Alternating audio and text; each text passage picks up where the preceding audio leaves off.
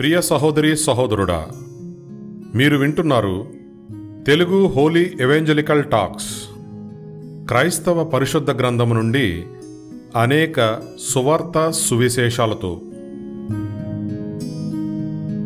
ప్రియమైన క్రైస్తవ సహోదరి సహోదరుడా ఇంతకుముందు ఎపిసోడ్లో మనము దేవుని గురించి ప్రాముఖ్యమైన సత్యాలు అనే విషయాన్ని విన్నాము కదా? ఈ ఎపిసోడ్లో అదృశ్య దేవుని నిజమైన స్వరూపము ఎవరు? ఆయనని తెలుసుకొని ఆయన యందు విశ్వాసముంచడం ఎలా? గురించి విందాం. ఈ ఎపిసోడ్ వింటున్న ప్రతి సహోదరి సహోదరునకు ఆ పరలోక తండ్రి ఆశీస్సులు కలుగుగాక. కొలసీలకు రాసిన పత్రిక మొదటి అధ్యాయము పదిహేను నుండి పదిహేడు వచనములలో ఇలాగు తెలపబడి ఉన్నది. వినండి. ఆయన అదృశ్య దేవుని స్వరూపి అయి సర్వ సృష్టికి ఆది సంభూతుడై ఉన్నాడు.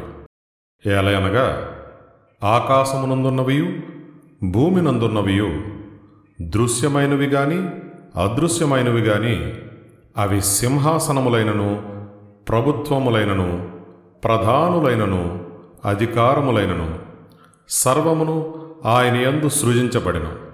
సర్వమును ఆయన ద్వారాను ఆయనను బట్టి సృజింపబడెను.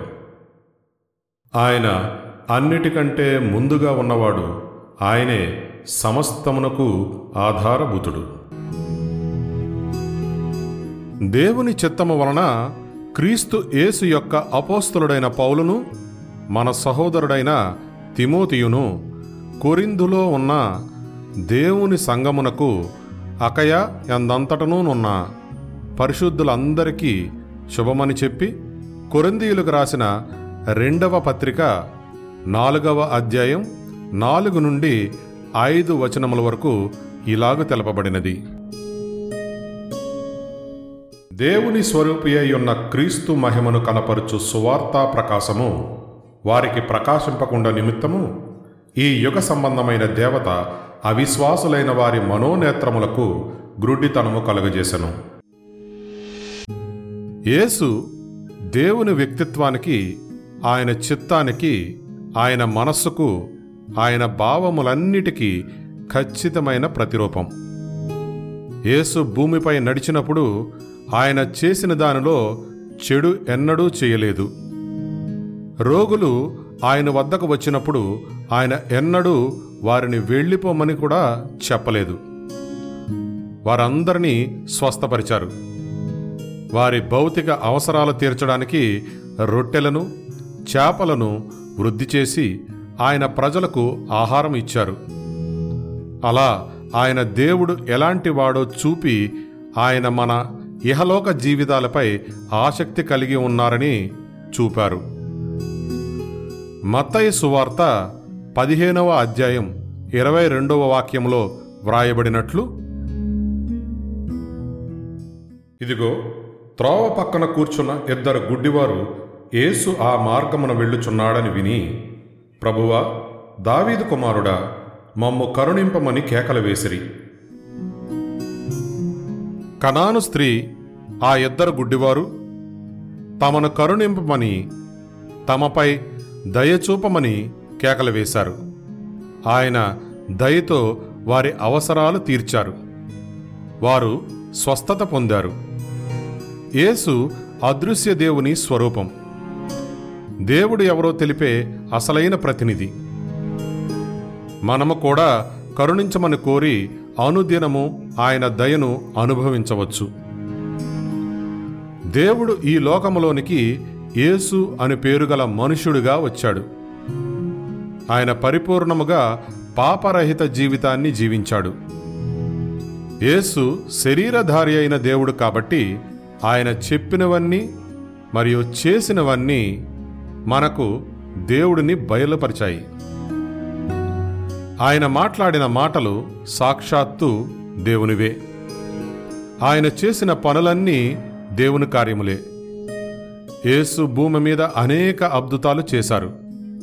ఆయన రోగులను శ్రమలో ఉన్నవారిని బాగుచేశారు ప్రతి విధమైన వ్యాధిని రోగాన్ని స్వస్థపరిచారు. తుపానులను అణిచారు. ఇంకా అనేక అద్భుత కార్యములు చేశారు. ఈ కార్యములన్నీ దేవుడు మంచి దేవుడని ప్రజలు బాగుండాలని సంపూర్ణలుగా ఆరోగ్యముగా సంతోషముగా ఉండాలని కోరేవాడని బయలుపరుస్తున్నాయి. దేవుడు ప్రజల అవసరాలు తీర్చాలని కోరుచున్నాడు. మనమందరము పాపము చేసి మనల్ని సృజించిన దేవుడు ఎదుట అంగీకృతము కాని పనులు చేశాము. పాపానికి పర్యవసానాలుంటాయి. పాపము దేవునికి మనకు మధ్య దాటలేని ఒక గొప్ప గోడలా ఉంది. పాపము దేవుని నుండి మనల్ని వేరుపరుస్తుంది. మనల్ని సృష్టించిన వారిని ఎరగకుండా ఆయనతో అర్థవంతమైన అనుబంధంలో ఉండకుండా అడ్డుకుంటుంది పాపము. కాబట్టి మనలో అనేకులు ఈ ఖాళీని అనేకమైన వాటితో నింపుకోవడానికి ప్రయత్నిస్తుంటాము. మన పాపమునకు మరొక ఫలితము దేవుని నుండి శాశ్వతముగా వేరు కావటం. దేవుని న్యాయస్థానములో పాపానికి శిక్ష మరణము. మరణం అంటే దేవునితో వేరై నరకానికి వెళ్ళటం. కానీ శుభవార్త ఏమిటంటే మనము పాపము నుండి విడిపింపబడి దేవుని దగ్గరికి వెళ్ళగలము. రోమ ఆరో అధ్యాయము ఇరవై మూడు వాక్యమునందు ఇలా చెప్పి ఉంది. ఎలా అనగా పాపము వలన వచ్చు జీతము మరణము. అయితే దేవుని కృపావరము మన ప్రభువైన క్రీస్తు యేసునందు నిత్య జీవము. తాను సిలువు మీద మరణించినప్పుడు సర్వలోక పాపముల కొరకు యేసు వెల చెల్లించి ఉన్నాడు. మూడు రోజుల తరువాత ఆయన తిరిగి లేచినప్పుడు తనను తాను సజీవునిగా అనేకులకు కనపరుచుకొని తిరిగి పరలోకమునకు వెళ్ళాడు. దేవుడు ప్రేమ దయగలవాడు ఏ ఒక్కరూ నరకములో నశించిపోవడానికి ఆయన ఇష్టపడడు. అందుకే ఆయన వచ్చాడు. మన జాతికంతటికీ పాపము నుండి దాని నిత్య శిక్ష నుండి విడుదల కోసం మార్గం ఏర్పరచడానికి ఆయన పాపులను రక్షించడానికి వచ్చాడు. నా వంటి నీ వంటి వారి పాపము నుండి నిత్య మరణము నుండి విడిపించడానికి పాప క్షమాపణ పొందడానికి మన ప్రభు అయిన క్రీస్తు యేసు శిలువుపై చేసిన కార్యాన్ని స్వీకరించి పూర్ణ హృదయముతో ఆయన యందు విశ్వాసముంచటం. ఆయన యందు విశ్వాసముంచువాడెవడో వాడు ఆయన నామము మూలముగా పాపక్షమాపణ పొందునని ప్రవక్తలందరూ ఆయనను గూర్చి సాక్ష్యమిచ్చుచున్నారనెను. అని అపోస్తుల కార్యము పదవ అధ్యాయము నలభై మూడవ వచనమున తెలపబడి ఉన్నది. అలాగే రోమియులకు రాసిన పత్రిక పదవ అధ్యాయం తొమ్మిదో వచనములో అదేమనగా యేసు ప్రభువని నీ నోటితో ఒప్పుకొని దేవుడు మృతులలో నుండి ఆయనను లేపనని నీ హృదయమందు విశ్వసించిన ఎడల నీవు రక్షింపబడదు అని ఉంది.